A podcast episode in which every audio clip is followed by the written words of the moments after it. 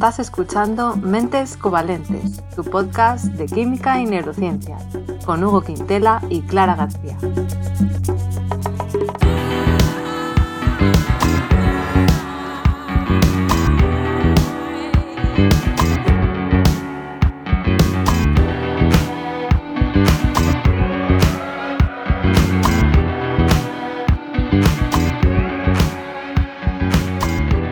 Bienvenidos al episodio 51, en el que vamos a hablar de mitos de química y neurociencia.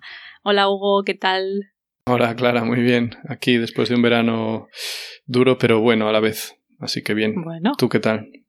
Yo también. Eh, siempre, bueno, siempre el verano para mí es eh, una buena época para desconectar un poquito cambiar un poco de, sí, desconectar un de hábitos. Mm, mm. Así que estamos también contentos de volver porque, bueno, hemos, hemos estado un tiempecillo fuera del podcast, así que también con energías renovadas, ¿no, Hugo? Buah, muchísimo. Es que es tremendo. Yo ya no, he aguantado, ¿eh? Joder. y bueno, y además tenemos una super novedad para ¿Ah, los oyentes. ¿Qué novedad? Bueno, porque habíamos hablado tú y yo que nos gustaría también oír a los oyentes y saber un poco, tener un poco más de relación. Nos gustaría saber desde dónde nos escucháis y más cosas, que nos contéis cosas, pero queremos estar en igualdad de oportunidades y oíros de viva voz. Sí, sí, pero nada de troleos, ¿eh? Por favor. Seamos serios. No, así que lo que hemos hecho ha sido habilitar un número de teléfono móvil al que podéis mandar audios cortitos por WhatsApp de hasta 30 segundos más o menos y nos podéis contar pues por qué empezasteis a escucharnos o qué habéis aprendido con nosotros o desde dónde nos escucháis, desde qué lugar del mundo, si nos escucháis mientras conducís o mientras limpiáis la casa o paseáis, qué es lo que más os gusta, eh, si tenéis alguna propuesta de temas, ¿no? Un poco estas cosas, Hugo. Sí, sí, si nos queréis. bueno, palabras mayores. Entonces, bueno, si nos contáis algo interesante y cortito, pues quizás lo podemos poner, como sería en forma de audio, y eh, os damos pues un minutito de, fama aquí en nuestro programa. Así que vamos a decir el número de teléfono, ¿vale? Para que nos podáis agregar como contacto y mandar vuestros audios. A ver, el número es el siguiente. Eh, Cada uno un dígito, ¿no? Decimos. ¿Cómo? Cada uno un dígito. Ah, hombre, yo creo que eso es un poco lío, ¿no? no, eso no. ¿Lo quieres decir tú? No, no, no, por favor. A ver, tiene el prefijo, prefijo se llama, ¿no? Sí, eh, hmm. más 44 porque es un número de Reino Unido. Entonces, creo que para que funcione en WhatsApp tienes que guardarlo con un más 44 porque alguna vez yo he puesto 0044 y luego no funciona en WhatsApp. Así que creo que es así. Por temas fiscales, ¿eh? Ponemos el más 44. Eso. Pues es más 44 075 1027 1772. Venga, repítelo por si acaso, para que no tengan que rebobinar si no lo pillaron. Va. Venga, sí, ahora lo dices tú, Hugo, venga. No, no, dilo tú, no, no lo estoy viendo. No lo tienes a mano. Vale, vale. Pues venga, es el más 44 075 1027 1772. Dios, qué profesional. Así que ya lo podéis guardar y eh, mandarnos un audio y bueno, pues a ver, a ver qué nos contáis. Y empezamos, si quieres ya, Hugo, con, con el episodio de hoy que va sobre mitos, ¿no? Mitos de química y, mitos de neurociencia. Sí, el mitos, porque normalmente nosotros hacemos el logos y hoy vamos a hacer el mitos. Ah. Eh, bueno, si ya si no sabéis de qué va esto, esto creo que está en el libro de primero de bachillerato. ya no me acuerdo yo tampoco. Eh, bueno, entonces yo voy a dar mm, varios mitos de química, ¿vale? Y claro, como sabes, yo me caracterizo por un savoir y por una sofisticación brutal. Entonces, el primer mito que he escogido es, ¿huelen los pedos mal porque están basados en el metano? O sea, porque llevan ah, metano. ¿Ese es tu primer mito? Sí. Entonces, o sea, eso es algo que la gente cree, ¿no? Sí, es una creencia muy común, sí, que, la gente piensa que los, eh, bueno, las flatulencias huelen mal porque tienen metano. Ah, pues yo tengo entendido otra cosa, pero bueno, cuéntanos. porque probablemente lo tengas entendido bien, es radicalmente falso. En primer lugar, no todos los eh, pedos. Es que pedo me sale fatal decirlo, pero. ¿Qué puedo decir? Pedo, gas, flatulencia, ¿alguna más? Hay más. Vamos ¿eh? a decir gas. A mí gas es lo que, lo que menos mal me suena. Flatulencia tampoco te gusta. Es que para mí que hay otra palabra, pero no me viene. Bueno. Claro, es que gas es muy general. Claro, entonces es confuso. Flatulencia es más. vamos a decir flatulencia. Eh, no todas las flatulencias llevan metano. ¿Vale? O sea, de hecho parece ser que solo un tercio de las personas, en algunos estudios que se hicieron, tienen las bacterias que al final te van a originar ese metano. Eh, entonces, la composición de las flatulencias es muy variable, depende mucho de la persona y de la alimentación. El mayor contenido de gases en general en las flatulencias suele ser, esto a mí me sorprendió bastante, aire atmosférico. ¿Cómo te quedas? ¿Por qué? Porque coméis como unos gorrinos, ¿vale? Porque tragáis mientras coméis, tragáis mucho aire. Y bueno, yo supongo que a mí también me pasa. Entonces, al final, del aire que tragamos cuando comemos, pues eso, al final sale por el, por el intestino, bueno, por el, por el ano. Eh, también contienen a menudo hidrógeno y metano, pero eso, no siempre, como dije. Y por ello es verdad que pueden llegar a ser inflamables, pero bueno, no hagamos tonterías. ¿eh? Entonces, que si, si no es por el metano y no va a ser por el aire atmosférico, ¿Qué, le da ese olor característico ¿no? a las flatulencias tan desagradables? Pues eh, son unos compuestos que hay en cantidades muy pequeñas, ¿vale? Y el elemento detrás de este olor es... Creo que igual inserto... Venga, dilo, dilo. Creo que es igual, pero dilo tú, a ver, a ver. Venga, el, azufre, claro. Sí. O sea, no el azufre elemental, pero compuestos orgánicos con azufre, compuestos azufrados. Eh, entonces, entre estos compuestos, bueno, no solo orgánicos, disculpad. Entre ellos el em, ácido sulfídrico, o sea, el H2S, ¿vale? Que es el típico olor a huevos podridos o a aguas termales. Yo no sé si vosotros veis aguas termales o también a volcanes. No sé si vais a menudo a volcanes. Yo, voy mucho. doy un pasito por volcanes. Y bueno, pues eso es uno de, los compuestos. Otro es el metanotiol. ¿Te suena el metanotiol?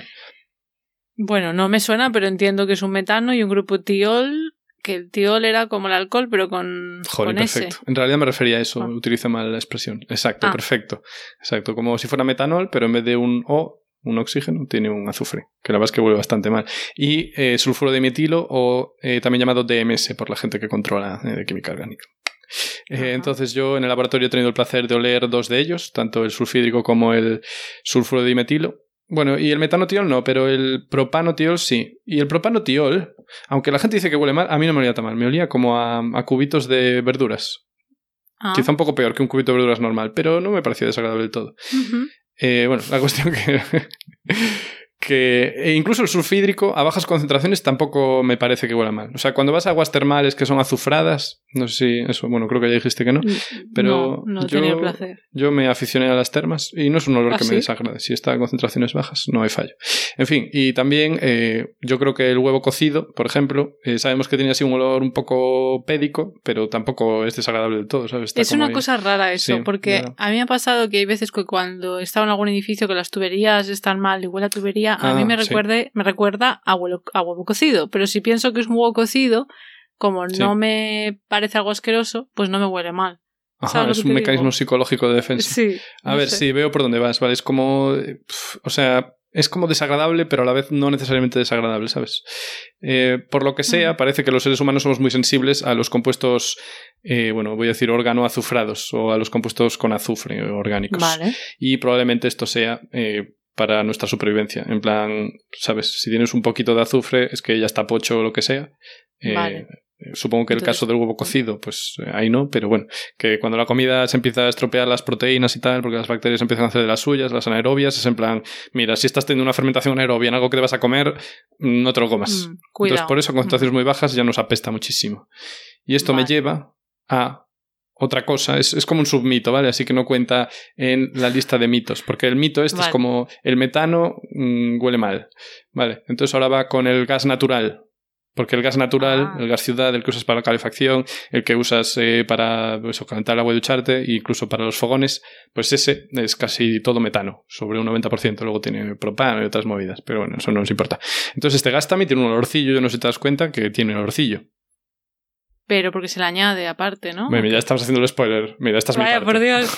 No, me suena que, que de por sí. no olería, ¿no? Correcto. Sí.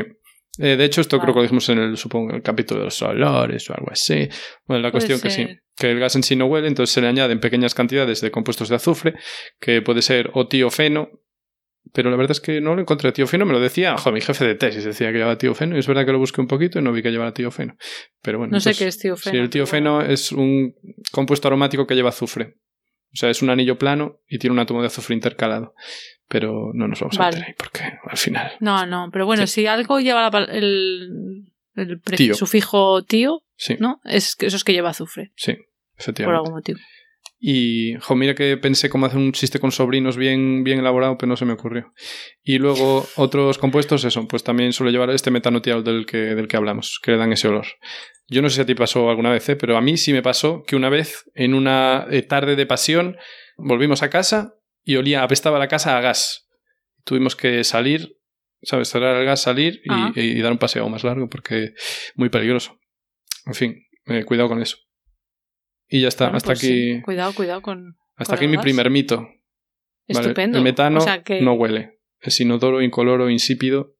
Y los olores de tanto las flatulencias como el gas ciudad se debe a compuestos con azufre. que se producen por las bacterias en el caso de las flatulencias. ¿no? Correcto. Anaerobias. Estupendo. Sí. Bueno, pues un, un mito ya desmontado. Ya. Perfecto. Bueno, pues yo voy a hablar de otro mito muy conocido, yo creo, que claro, mucha gente pensará que es verdad, que es el de que solo utilizamos un 10% de cerebro. Qué ¿Tú habías Es un oído 12. esto? Un 12. Es una cifra correcta. ¿A ti te Sí, sí. sonaba esto? Sí. Sí, pero sí, sabías sí. que era mentira, claro. Sí, es que ya, claro, ya de base dices tú, "Uf, ¿cómo puede ser tanto derroche? No puede ser. Somos Ya, mejores que exacto. eso. Es- eso es una de las cosas que yo creo que si lo piensas a pensar. Entonces, bueno, vamos a empezar por el principio. Este es un neuromito muy extendido, seguramente uno de los que más se han extendido. Y no es así, no es así porque utilizamos el 100%, el 100% de nuestro cerebro. El 110. Exacto. Como explicamos en el episodio, en el episodio 32, que fue un especial de verano que hicimos el año pasado, o sea, en 2021, nuestro cerebro utiliza más o menos un 20% de la energía que consume nuestro cuerpo y la mayoría de esa energía pues se utiliza para el impulso nervioso de nuestras neuronas. Ah, sí, para mantener esos muelles eh, apretados para que luego salten cuando hace falta, era, ¿no? Sí que lo habíamos Exacto, para mantener ese potencial de membrana, pero también luego para transmitir ese impulso, ¿no? Que son esos iones que entran y salen. Entonces, bueno, vemos que utiliza un montón de energía porque es un, es un órgano que ocupa pues más o menos un 2% del volumen y está gastando un 20%.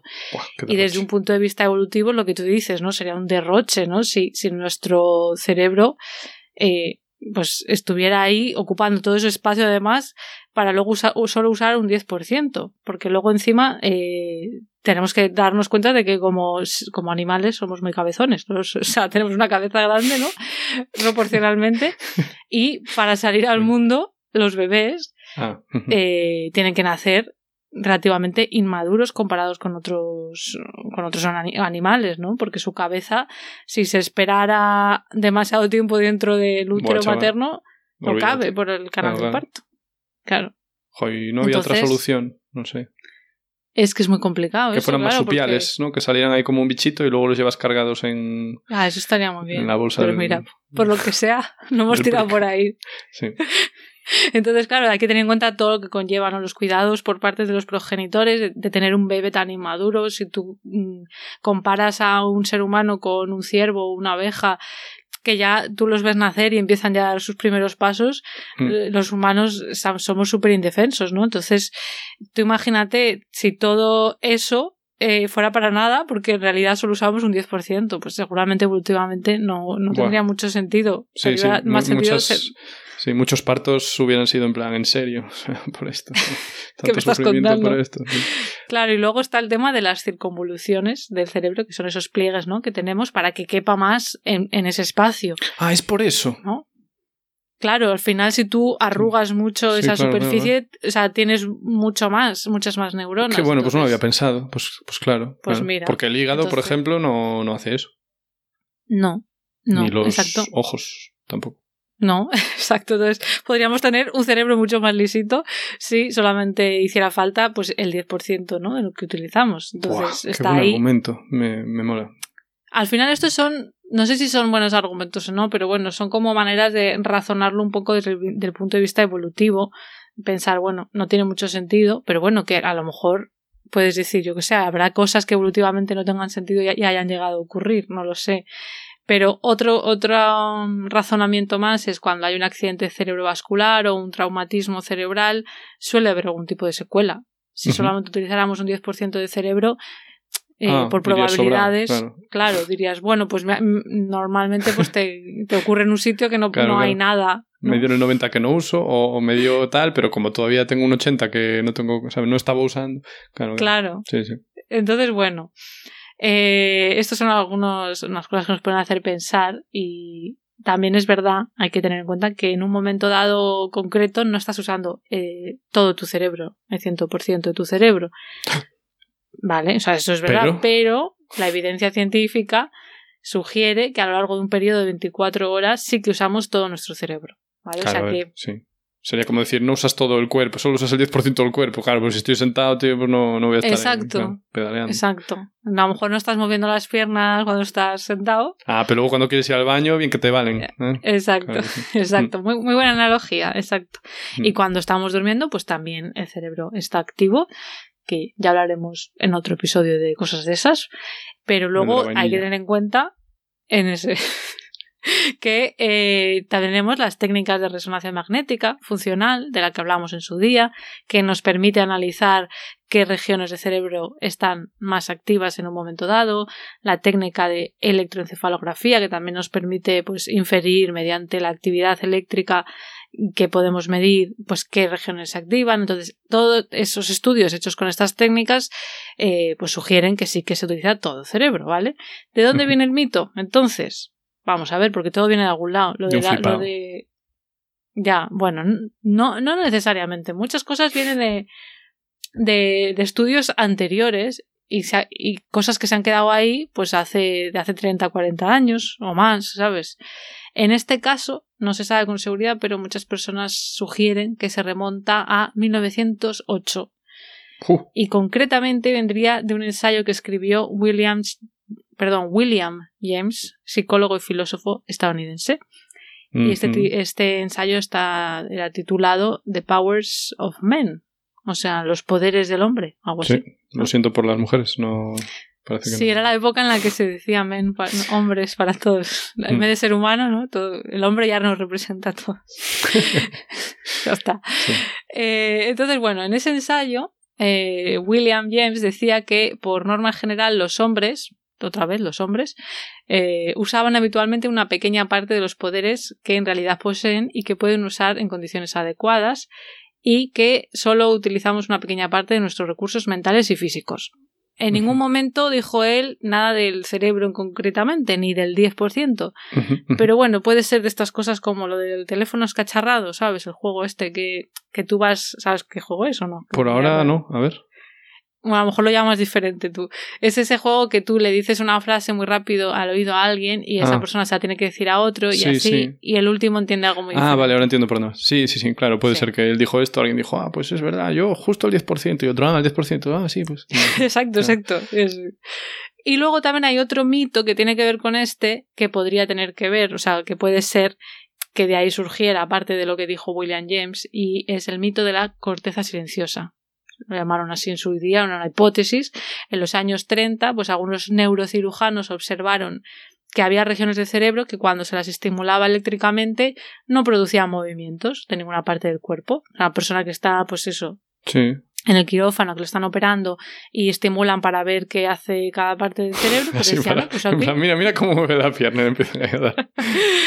Y ahí, pues no pasa nada, eso es que no hace ninguna función.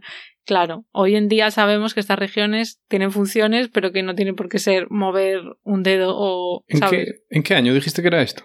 En los años 30 he leído. Ostras, pero que me esperaba un poco más, ¿no? En los años 30. En plan, oye, que a lo mejor le haces pensar en, no sé, en flores, cuando le, pones ahí electricidad en vez de que mueva un pie. Ya, pues mira, eh, sí. No sé, sí, sí, no sé.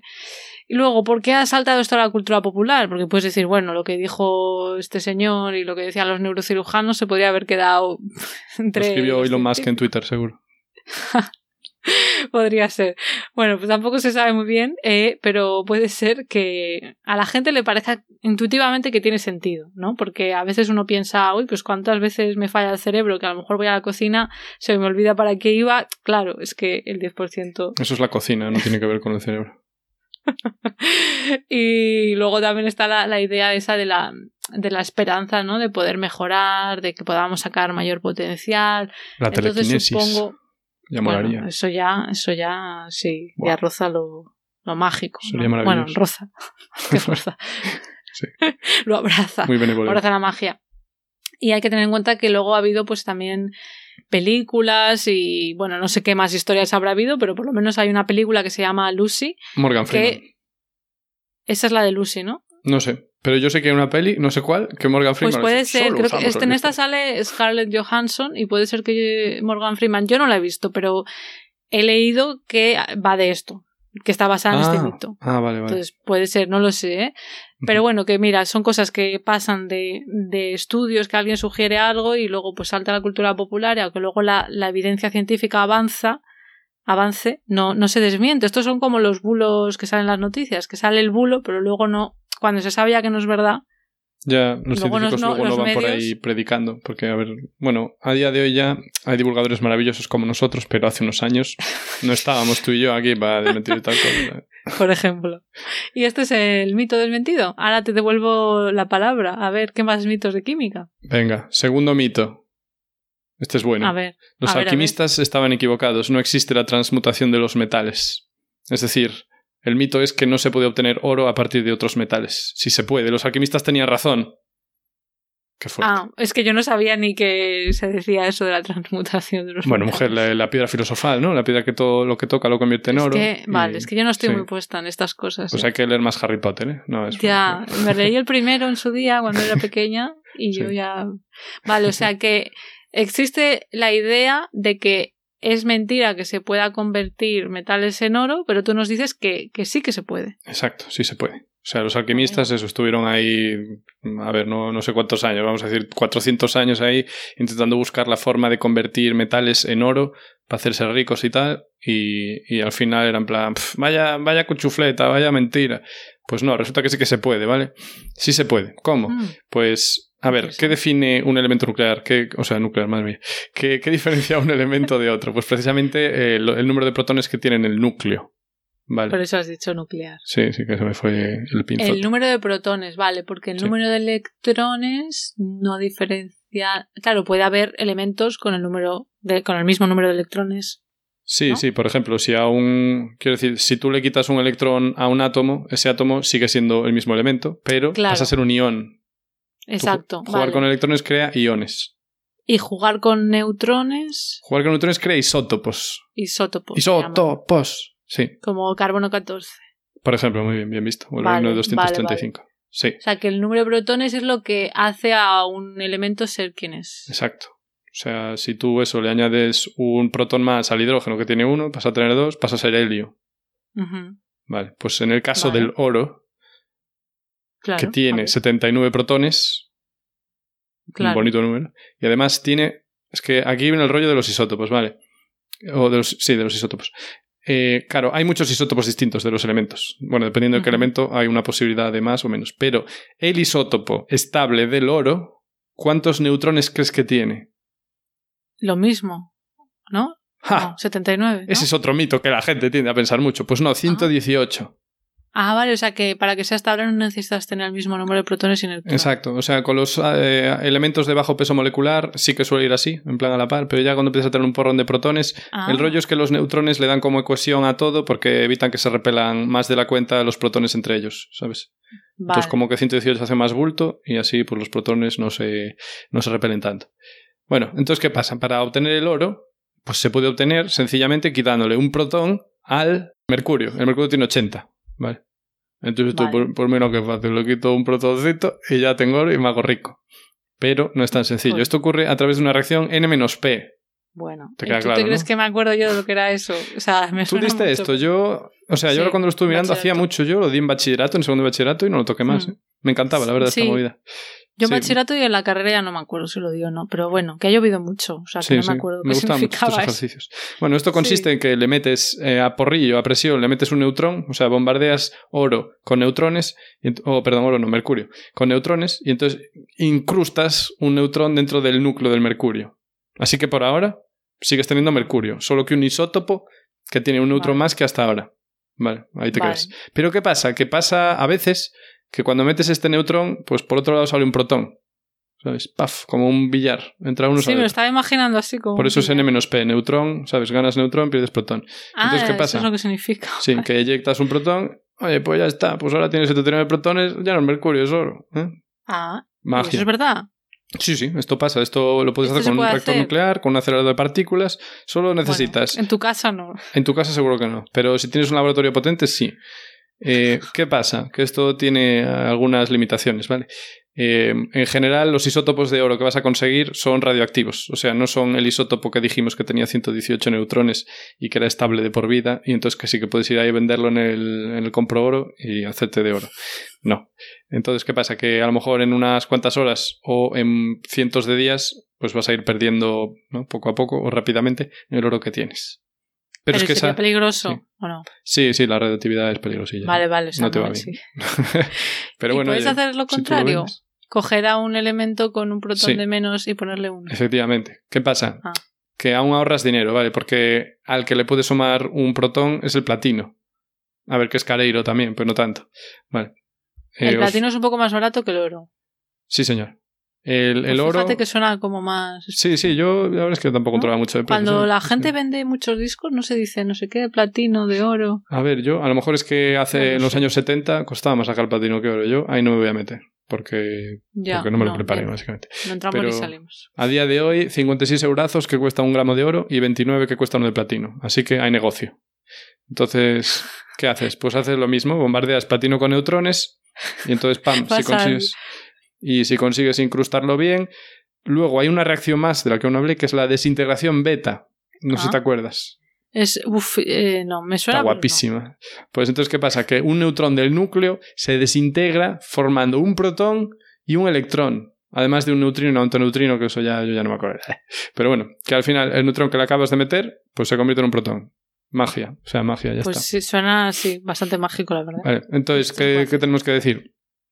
Que esto suena guay, pero es una eficiencia de mierda. En plan, tienes que estar bombardeando, te sale un montón de cosas que no quieres, luego tendrías que purificarlo. Es la cosa menos eficiente que te puedes imaginar. Pero es posible. Puedes obtener, en plan, de un kilo de mercurio, te puedes sacar ahí 0,5 gramos de oro. Estupendo. Así que pensarlo. Vale, pues este es el mito número dos, que no puedes convertir otros metales en oro. Sí se puede. ¿Y ahora tú? Estupendo, muy interesante. Bueno, pues yo voy a hablar ahora de un mito que no sé si habrás oído tú, que dice que hay personas que utilizan más el hemisferio derecho del cerebro y otras que utilizan más el izquierdo y según eso pues son de una manera u otra. Ah, como yo, que soy súper artístico y sensible. Por ejemplo, exacto. Porque Esto uso el cuerpo calloso. se dice. exacto. Muy bien. Pues esto es algo que se, que se ha dicho mucho ¿no? en la cultura popular, eh, está bastante extendido. La idea es, sería que las personas como tú, muy artísticas y creativas, utilizan más el hemisferio derecho, Ah, ¿vale? Y experimentarían el mundo en términos más descriptivos y subjetivos. es que soy yo literal, o sea. y luego están la- las personas, estarían las personas que utilizan más el izquierdo, que según este mito, esta idea, serían más analíticas y más lógicas. Ah, es que soy yo también literal. Tú eres todo, ¿no? Entonces, bueno, esto pues carece de evidencia científica. Siento desilusionaros a los Vale. que creyerais en esto. Ah, será por Mercurio entonces. Exacto, por Mercurio. ¿Y de dónde viene el mito? Voy a contar de dónde viene, ¿vale? Porque todo viene de algún sitio. Bueno, pues allá por 1979 se publicó un libro titulado Dibujando en el lado derecho del cerebro, de Betty Edwards. En ese año ganó Israel Eurovisión. En serio. Con el- No. la, la canción, la de. ¿Cómo se llama? Bueno, es igual, sí, continúa. ¿Te conoces? ¿Te conoces en serio? Con ¿Te el memoria? Boebe, creo. Fíjate, Boebe. bueno, pues así nos situamos en esa época, perfecto. Entonces, este libro era una guía para aprender a dibujar mejor, ¿vale? Mm. Y parece ser que se hizo muy popular, o sea, fue un bestseller, un libro muy vendido, y en él se decía algo así como que conectar con tu cerebro, mm, o con tu cerebro derecho, con esta parte del cerebro, pues puede ayudar a ver y dibujar las cosas de manera diferente, Buah. ¿vale? ¿Y cómo, Entonces, cómo se hacía eso? Pues no lo sé. Girando la cabeza ya- un poco para, para que siga la sangre mejor. Buena pregunta. Pero creo que de hecho la gente que, mm, que se aprovecha de este mito, no creo que hay gente que intenta vender la idea de que hay ejercicios que se pueden hacer para desarrollar más tu lado derecho de- del cerebro y no sé qué. Hoy toca piernas, mañana toca hemisferio derecho, ¿no? No sé, para- Sí, no sé, es todo muy curioso. Entonces, ¿quién es esta señora Betty Edwards? La autora, para entender el contexto, ¿no? Una pintriz, ¿no? Bueno, pues sí, era una profesora de arte, sí, estadounidense, nacida en 1926 en San Francisco, con un máster en arte y con un doctorado en arte, educación y psicología de la Universidad de California, Los Ángeles, conocida como UCLA. Y según Wikipedia, a fecha de grabación todavía esta señora vive. Y de hecho he mirado su web y parece que sigue publicando cosas. Así que, eh, bueno. Ostras, pues. pues pero si tendrá 95 tacos o algo así. Sí, sí, exacto, por ahí, 95, 96, sí. Ah, pues igual si sabe del cerebro, si vive tanto, igual. Bueno, pero el libro es del 79. Sí, sí. Ah, sí, bueno, no sé muy bien qué quieres decir con eso. Que si vive no sé, yo tampoco. Relleno. Entonces, ¿de dónde se sacó esto del hemisferio derecho? Bueno, pues parece ser que de la investigación que había en esa época, en la que ya escribió el libro, sobre los hemisferios cerebrales. Como hemos dicho, el, el libro se publicó en 79 o sea que puede ser que en aquella época la evidencia que se tuviera pues sí que sugiriera un poco que había estas diferencias entre el hemisferio derecho, izquierdo, etcétera. O sea que quiero dejar muy claro que no estamos intentando cancelar a Betty. ¿Vale? que nadie vaya a su, Con nuestro enorme poder de convocatoria. No queremos, por favor, no canceléis a esta mujer. Sí. Ni a Cuadernillo Rubio tampoco, por franquistas. ¿Eran franquistas? como publicaban en los años 50 y 60, a lo mejor alguna frase de escribir a Franco, viva Franco. no sé. Ay, por Dios. Mm. Bueno, pues a ver, hay que decir que sí, que en esta época estaba de moda estudiar los hemisferios, las diferencias. En los años 60, el neuropsicólogo estadounidense Roger Sperry estaba investigando las funciones de los dos hemisferios por separado. Y tú dirás, cómo pudo hacer esto, ¿no? Porque como tú has dicho antes, estaban unidos por el cuerpo, están unidos por el cuerpo calloso. Bien. Que son esas fibras nerviosas que conectan la izquierda y la derecha. Nombre muy desagradable, por cierto. Cuerpo calloso. Hombre, por favor. Hay un callo. No sé. ya, la verdad que, bueno, no sé por qué pusieron ese nombre. Pero bueno, entre otras cosas, em, lo que estaba haciendo Roger Sperry era estudiar esto con personas que se les había eh, cortado, segmentado ese o seccionado esas fibras del cuerpo calloso como tratamiento para su epilepsia. ¿Vale? Síndrome de la mano ajena. Eh, bueno, eso ya es otra cosa, no es epilepsia. No, no, pero eso es que había visto en su día un documental en la 2 de ah. televisión española y hablaba de que algunos que les habían operado así, que luego les pasaba el síndrome de la mano ajena. O sea, ah, que la mano hacía lo que salía del puro a veces. Qué fuerte. Vale, vale. Pues eso ya eso ya no, no estoy segura cómo, que, a cuánta gente le pasaba, etcétera, pero bueno. Pues sí, si segmentas el, el cuerpo calloso, si lo cortas, pues pueden pasar cosas raras, exactamente. Es que Entonces, qué fuerte.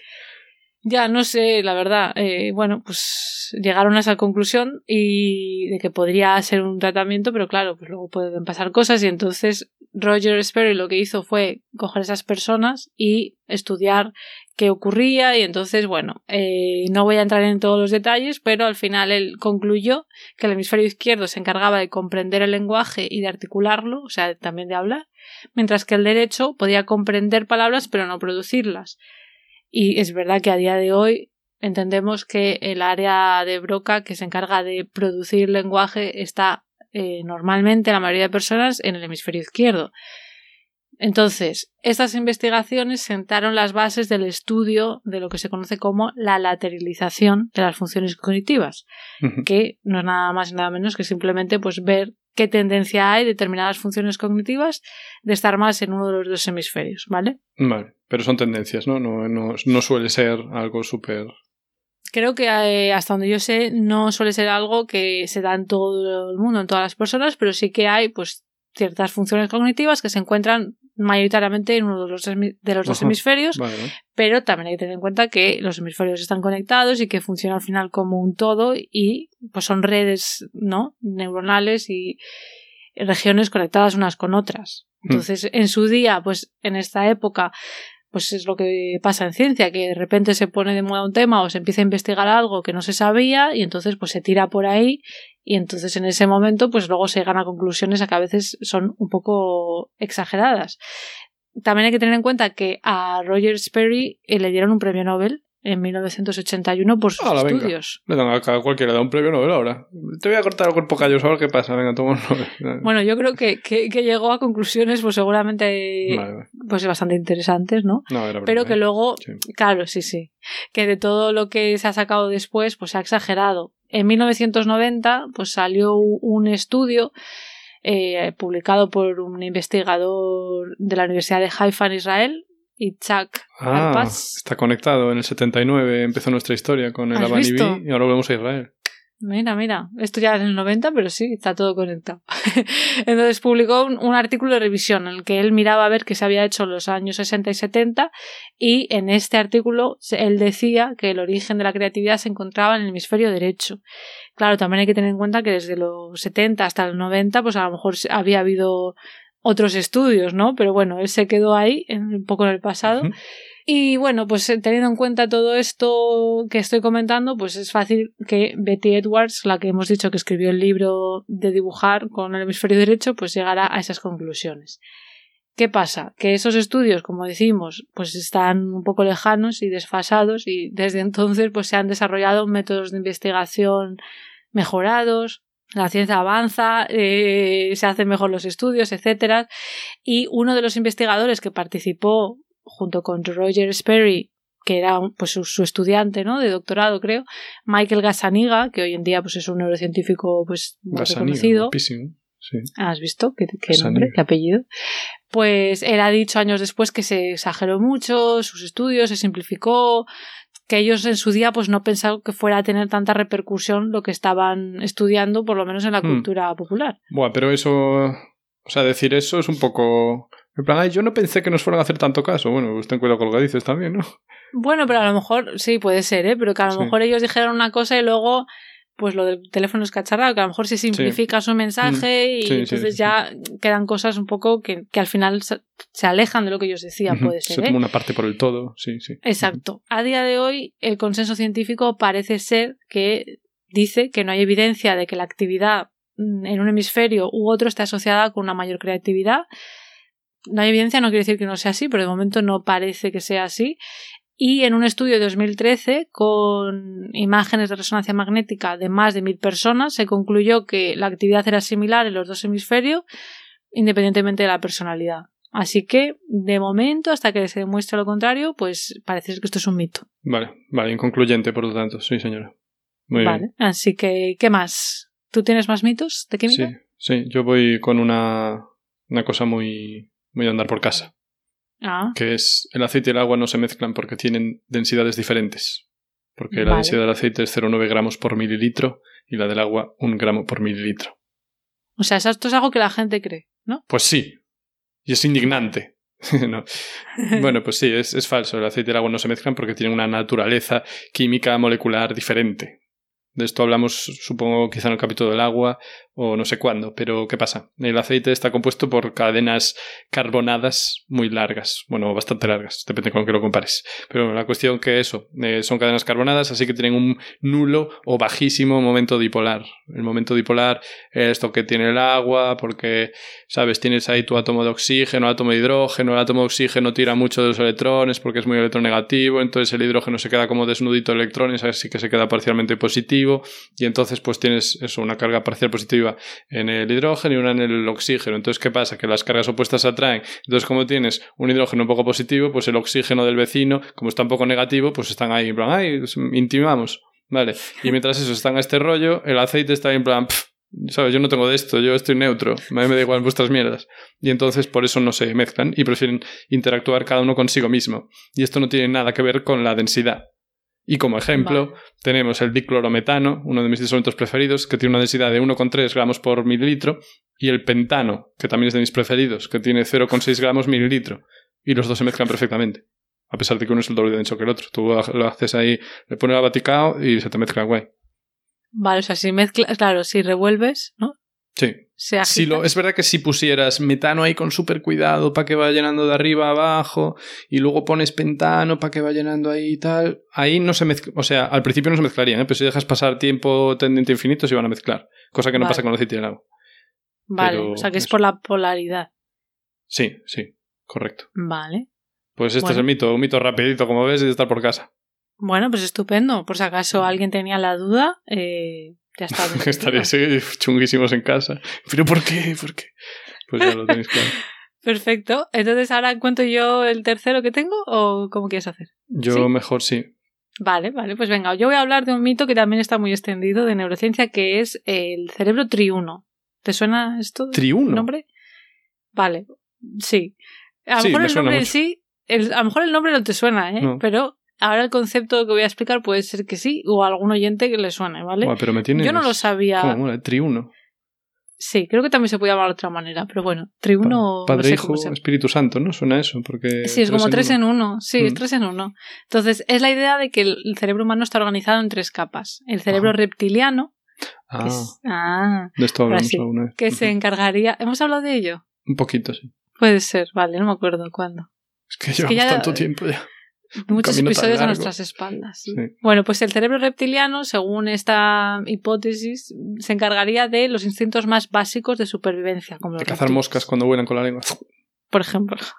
Luego estaría el cerebro límbico o emocional, que mm, habríamos heredado de los mamíferos, supuestamente según esta hipótesis, y luego estaría el cerebro racional o neocórtex o neocorteza, como quieras llamar, que sería pues ya el que tenemos los humanos superinteligentes, ¿no? Entonces, solo algunos de nosotros, en los superinteligentes.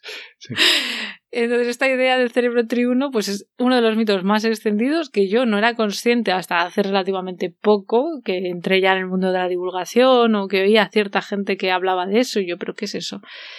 Y claro, ¿por qué no sabía yo esto? Pues porque los libros de texto de neurociencia no hablan de esto, porque como está tan descartado. A ver, ¿de qué año es esto? Porque 1908, 1970. Pues, pues ahora te voy a contar, sí, bueno, de los, creo que de, de los 70, sí. Ahora voy a empezar a Buena época para algunas cosas, pero para otras. Ya, ¿eh? Muchos mitos de esa época. Sí, sí. Mm. pues la idea la propuso. Mm. Sí. La propuso Paul MacLean, que oh. era un médico y neurocientífico estadounidense, nacido en 1913. Perdón. Es el de American Pie ese, ¿no? No, no he visto American Pie. No, no, la canción, la canción, no la peli. Ah, pues. Ah, vale, pues tampoco sé quién ¿Cómo es? Paul McLean. Paul McLean. Sí, sí. Pues seguro que sí. Ah, pues estupendo, seguro. Todo cuadra, ¿no? Por épocas. bueno, pues em, hay que tener en cuenta que en aquella época, mm, cuando estaba Paul McLean realizando sus investigaciones, pues no había unas técnicas muy avanzadas para estudiar el cerebro, ¿vale? Hay que entender el contexto. Hacia los años 50, él estaba utilizando la técnica de electroencefalografía, que hemos mencionado antes, que puede medir pues, cambios en la actividad eléctrica del cerebro. En este caso estaba él con pacientes de epilepsia y otros tipos de pacientes. Y él estaba convencido de que los componentes emocionales de estos trastornos tenían que ver con estructuras que se encontraban en las profundidades del cerebro, lo que él llamó, en su momento llamó él cerebro visceral, de, bueno, cuando hago el visceral. Vale, vale. Luego cambió el nombre a cerebro límbico, porque ya le sonó un poco más neutro. Suena bastante más profesional. O sea, visceral suena un poco. Límbico creo que lo propuso Broca, que era otro investigador, y entonces yo ah, creo que McLean dijo. Ah, exacto. Y McLean debe ser que le gustó más y dijo, pues lo vamos a llamar así. Tampoco sé de dónde viene lo del límbico. Ah, tendría que investigar para otro episodio. Pero bueno, esto incluiría, eh, como digo, son estructuras que están en la profundidad, no en la superficie. Como por ejemplo el hipocampo, que quizás no suene porque está relacionado con la memoria. La amígdala, que normalmente se la asocia a, a las respuestas de... Sí, también. Eh, bueno, porque amígdala viene de almendra, ¿no? Porque es como una forma de almendra. Está relacionado con la respuesta de miedo, aunque no solo. Pero bueno, se le conoce por eso. Entonces ahí estaba McLean investigando estos pacientes con electrocefalografía, luego se centró en la neuroanatomía, eh, parece que le fascinó, y él pues tenía como herramienta el microscopio y podía observar al microscopio láminas de cerebros, porque claro, al microscopio tú no puedes poner un cerebro ahí, tiene que ser algo que atraviese la luz, ¿no?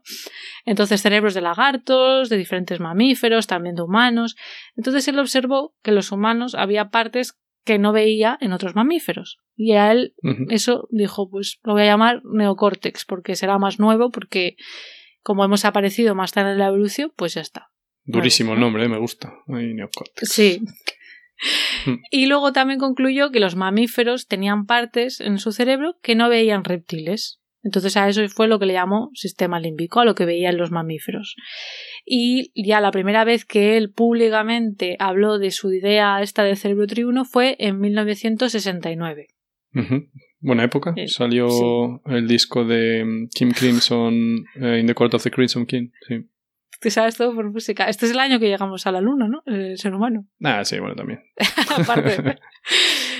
Y para sorpresa de MacLean, sus ideas ganaron popularidad entre la, la, comunidad científica. Parece que gustó, le pareció a la gente un modelo muy elegante, que Hombre, aparentemente sí, que estaba como de acuerdo con la teoría de la evolución de Darwin, ¿no? De ah, pues vamos evolucionando. Capitas de cebolla también. Eh, Sí, y, y luego saltó a los medios. Y parece ser que ya los medios lo exageraron mucho y que se quedaron más con la idea de tres cerebros diferentes que con lo que MacLean decía que era más tres sistemas englobados en un único cerebro funcional. Y ya luego, cuando se terminó de liar, fue gracias a Carl Sagan, ¿Qué que en el, en el 77 publicó un libro que era Los dragones del Edén, que era un libro Sí. de divulgación, y ahí mencionaba la idea del cerebro triuno. Entonces, pues supongo que ya había salido en los medios, salió en este libro, que sería muy lo leído, consolidó. pues ya está, claro. Yo diría Y- que en el año 77 salió Even in the Quietest Moments de Supertramp. Ahí lo dejo. Estupendo, Luego tío. veremos Te sabes un montón. Qué fuerte, no sabía yo esta faceta tuya. Ya, yo es que sorprendo cada día. Habrá que hacer un nuevo podcast de música. Que estés solo tú, porque yo no, yo no tengo estos conocimientos. Que tendrás que No. juntar con otra persona. Que a lo mejor lo dije mal, ¿eh? Ah, que a lo mejor es todo mentira. Puede ser. Bueno, pues por aquella época hay que tener en cuenta que por la época en la que ya Carl Sagan sacó su libro, los neurocientíficos especializados en evolución al menos ya tenían evidencias de que esto de esta hipótesis de, de los tres cerebros o Ay. cerebro triuno, que no. ¿Vale? O sea que ya Sagan sacó su libro un poco desfasadillo, pero bueno. Dijo, "Eh, qué. Que, que, claro, es que hay que actualizarse, tío. o sea, hay Es el rollo, ¿eh? es un rollo. Yo me acuerdo cuando era pequeño que estudiaba y decía "Ay, qué bien, como en plan lo que pone aquí va a misa, es siempre así. Y no, y cuando lo descubres pierdes la inocencia. Sí, y nosotros cuando nos preparamos un programa, claro, a lo mejor hay cosas que las tienes como que son verdad, pero nos tenemos que mirar los últimos ¿no? estudios, estudios recientes para ver Cierto, cierto. que estemos en lo cierto. No, O sea no que- Wikipedia sin... No, eso no. No es lo que Exacto. Bueno, a ver, yo la Wikipedia a veces la miro como para darme una idea general de algo, ¿no? Vale, vale. Bueno, oye, cada Pero uno con bueno. su método, no pasa nada, ¿eh? no, que yo también, mujer, claro que sí. Bueno, pues parece ser que ya en esta época, por eh, los estudios moleculares, empezó a pensar que podía ser que no fuera como había propuesto MacLean, y ya en los 90 se terminó de descartar.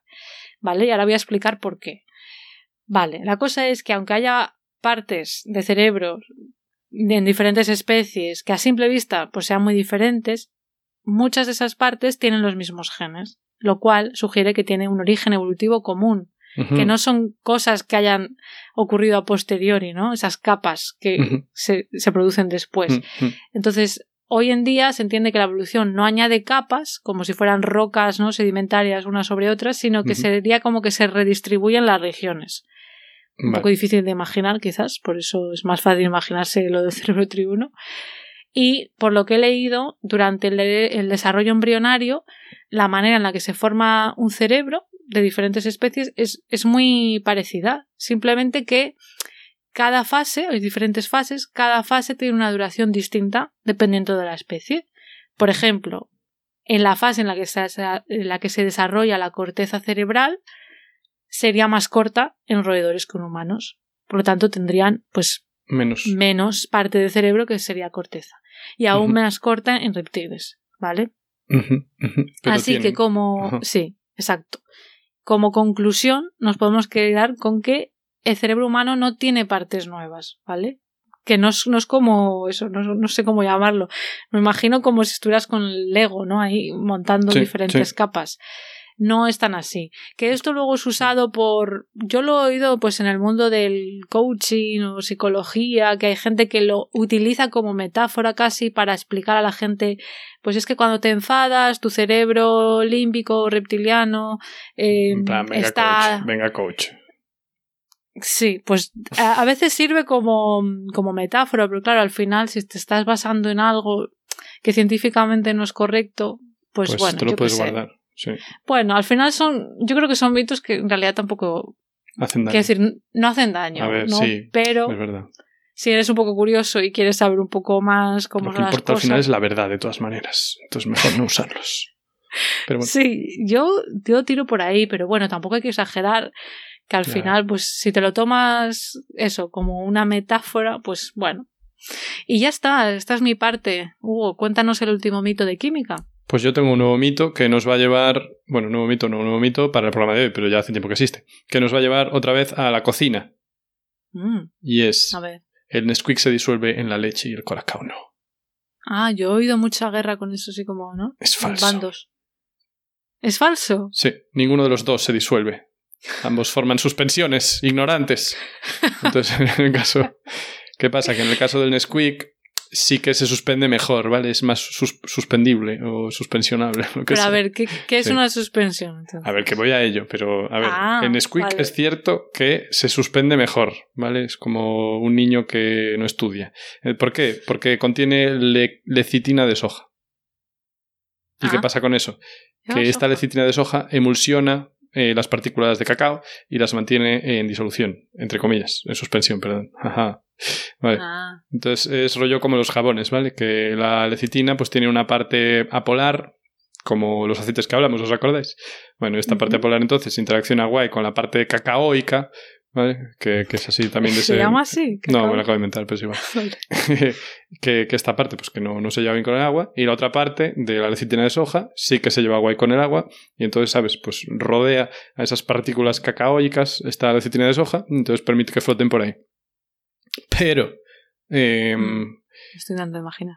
Sí, bueno, pues que estas pe- pequeñas partículas que se forman son tan ligeras, digamos que sí que se mantienen ahí en suspensión y van ahí pues rebotando, ¿sabes? Llego al cristal del vaso punk y sigo por ahí, me voy moviendo aleatoriamente y no tal. De todas maneras, si echas mm, algo más de Nesquik, al final sí vas a tener una suspensión y además te va a acabar precipitando en el fondo. Que yo creo Claro. que todos tomamos Nesquik, el, el típico niño ahí gocho goloso que el arpeiro que le pone ahí un montón de Nesquik y le queda, ¿sabes? Cinco dedos ahí de Nesquik en el fondo del vaso. Y, ¿y qué pasa? Que el cacao no tiene este compuesto y entonces sus partículas pues en- forman algo de coloidal. Dije, ya dije coloidal en algún momento, todavía no. ¿no? No, pero has dicho el cacao o el colacao. Eh, ¿Ahora qué dije? Ahora dije el colacao. Vale, Sí. o sea que el colacao no tiene lecitina, Lecitina de, de soja y sí. forma no sé qué Ento- coloidal. claro, es que ahora voy con eso, ¿Qué vale. es? Eh, porque tenemos suspensión y suspensión coloidal. Entonces, una suspensión coloidal es esto que comento, que, pues eso, formas partículas pequeñitas y ligeras que no precipitan, no se van acumulando en el fondo de, en este caso, del vaso. Eso es una coloidal. En plan, pequeñitas, rebotan y aquí no se forma pozo. Pero con el colacao tiene una tendencia mucho más grande a sí formar pozo. Entonces tú lo agitas y si dejas que pasa el tiempo se va, se va acumulando más en el fondo porque esas partículas son gordas, no tienen esa ayuda de lecitina de soja y entonces precipitan y se quedan abajo. Entonces, diferencia entre suspensión y suspensión coloidal. La coloidal está siempre por ahí rebotando, no precipita, y una suspensión normal al final va a precipitar abajo y se va a acumular. Vale. Ah, pues eso, está bien saberlo. Y entonces la diferencia entre suspensión y cuál Sí. es la otra? Disolución. Y suspensión coloidal. No, no, pero has dicho Ah, que la disolución, sí, es verdad que no dije eso. Lo que Claro, me pedías como que te dije, no, no, que lo voy a decir y no lo dije. Sí, pues, no, para entender la diferencia. Sí, la disolución es que, digamos, las moléculas se rodean totalmente de moléculas de agua, interaccionan con ellas y además, por ejemplo, no reflejan la luz. En plan, si tú ves algo que es así opaco, como la leche, por ejemplo, la leche también es en sí una suspensión coloidal. Si fuera una disolución, verías a través, ¿sabes? De hecho, en el, en el capítulo de la leche hablaste Capítulo de por buenísimo. qué es blanca. Sí. Eh, Y uf, también- no sé qué número sí. de capítulo es.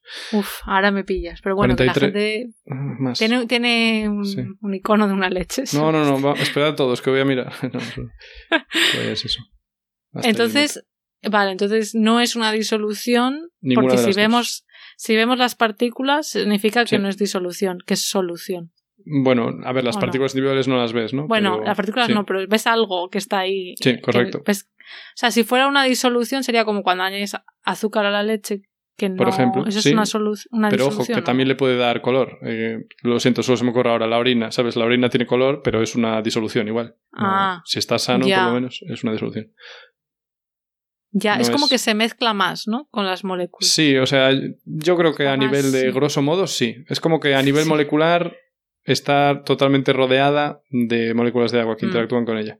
Y lo otro es como que tienes un montón de moléculas de eso que quieres o que estás intentando disolver que interactúan con ellas y forman cosas gordas y me lo estoy imaginando como, mira, como, bueno, no estoy imaginando un congreso científico, pero puede ser un grupo de amigos. Que una disolución sería cuando tú vas con tu grupo de amigos, pero luego cada uno habla con gente diferente que no conocía en la fiesta. Y una solución sería que van diferentes grupos de amigos y están como, bueno, a lo mejor se subdivide un grupo en dos y se mezclan con otro, pero las personas individuales no, se, reparten tanto, ¿no? Algo así. Me gusta, sí por ejemplo. Gracias. Bueno, pues estupendo. Pues este es el último Ninguno de los dos se disuelve, se suspenden. Entonces, Colacao entiendo que, que, tomaría una decisión de que prefiere que, que, quede pozo, ¿no? sí, sí, Colacao estarían ahí todos apiñados, ¿sabes? Con los brazos en los hombros del otro ahí, hablando siempre entre ellos así, cuchicheo, y no se separan nada. Pero que quiero decir que no es que entiendo que una cosa no es mejor que la otra, sino que, bueno, cada ah, uno ha optado por un formato. A ver, yo obviamente no voy a meter en esta disquisición filosófica que lleva instalada en España marcas. tantos años. bueno, y queremos, queremos decir que no está patrocinado por ninguna de esas dos marcas, que es últimamente... Pero por Cacaolachi. No. ah, bueno, pues nada, ya está, ¿no, Hugo? Hemos desmentido algunos mitos, algunos más, como tú dices, de cocina y andar por casa y otros más, bueno, no sé, que a lo mejor hay gente que ni sabía que era un mito. ¿no? no, no conocía ¿El, ese... ¿El cerebro tribuno. Sí. Bueno, pues esperemos que os haya gustado. Hasta aquí el episodio de hoy. Como siempre, las notas de, lo que hemos hablado con todas las referencias científicas estarán en la web de Podcastidae, la red de podcast a la que pertenecemos. La página web es podcastidae.com y si queréis apoyarnos podéis darle al botón de suscribirse desde vuestro reproductor preferido, darle a me gusta, dejarnos comentarios. Nos podéis seguir en redes para estar al tanto. En Twitter estamos como arroba cobalmentes y en Instagram y Facebook como mentes covalentes. Hasta palabra próxima. Abur.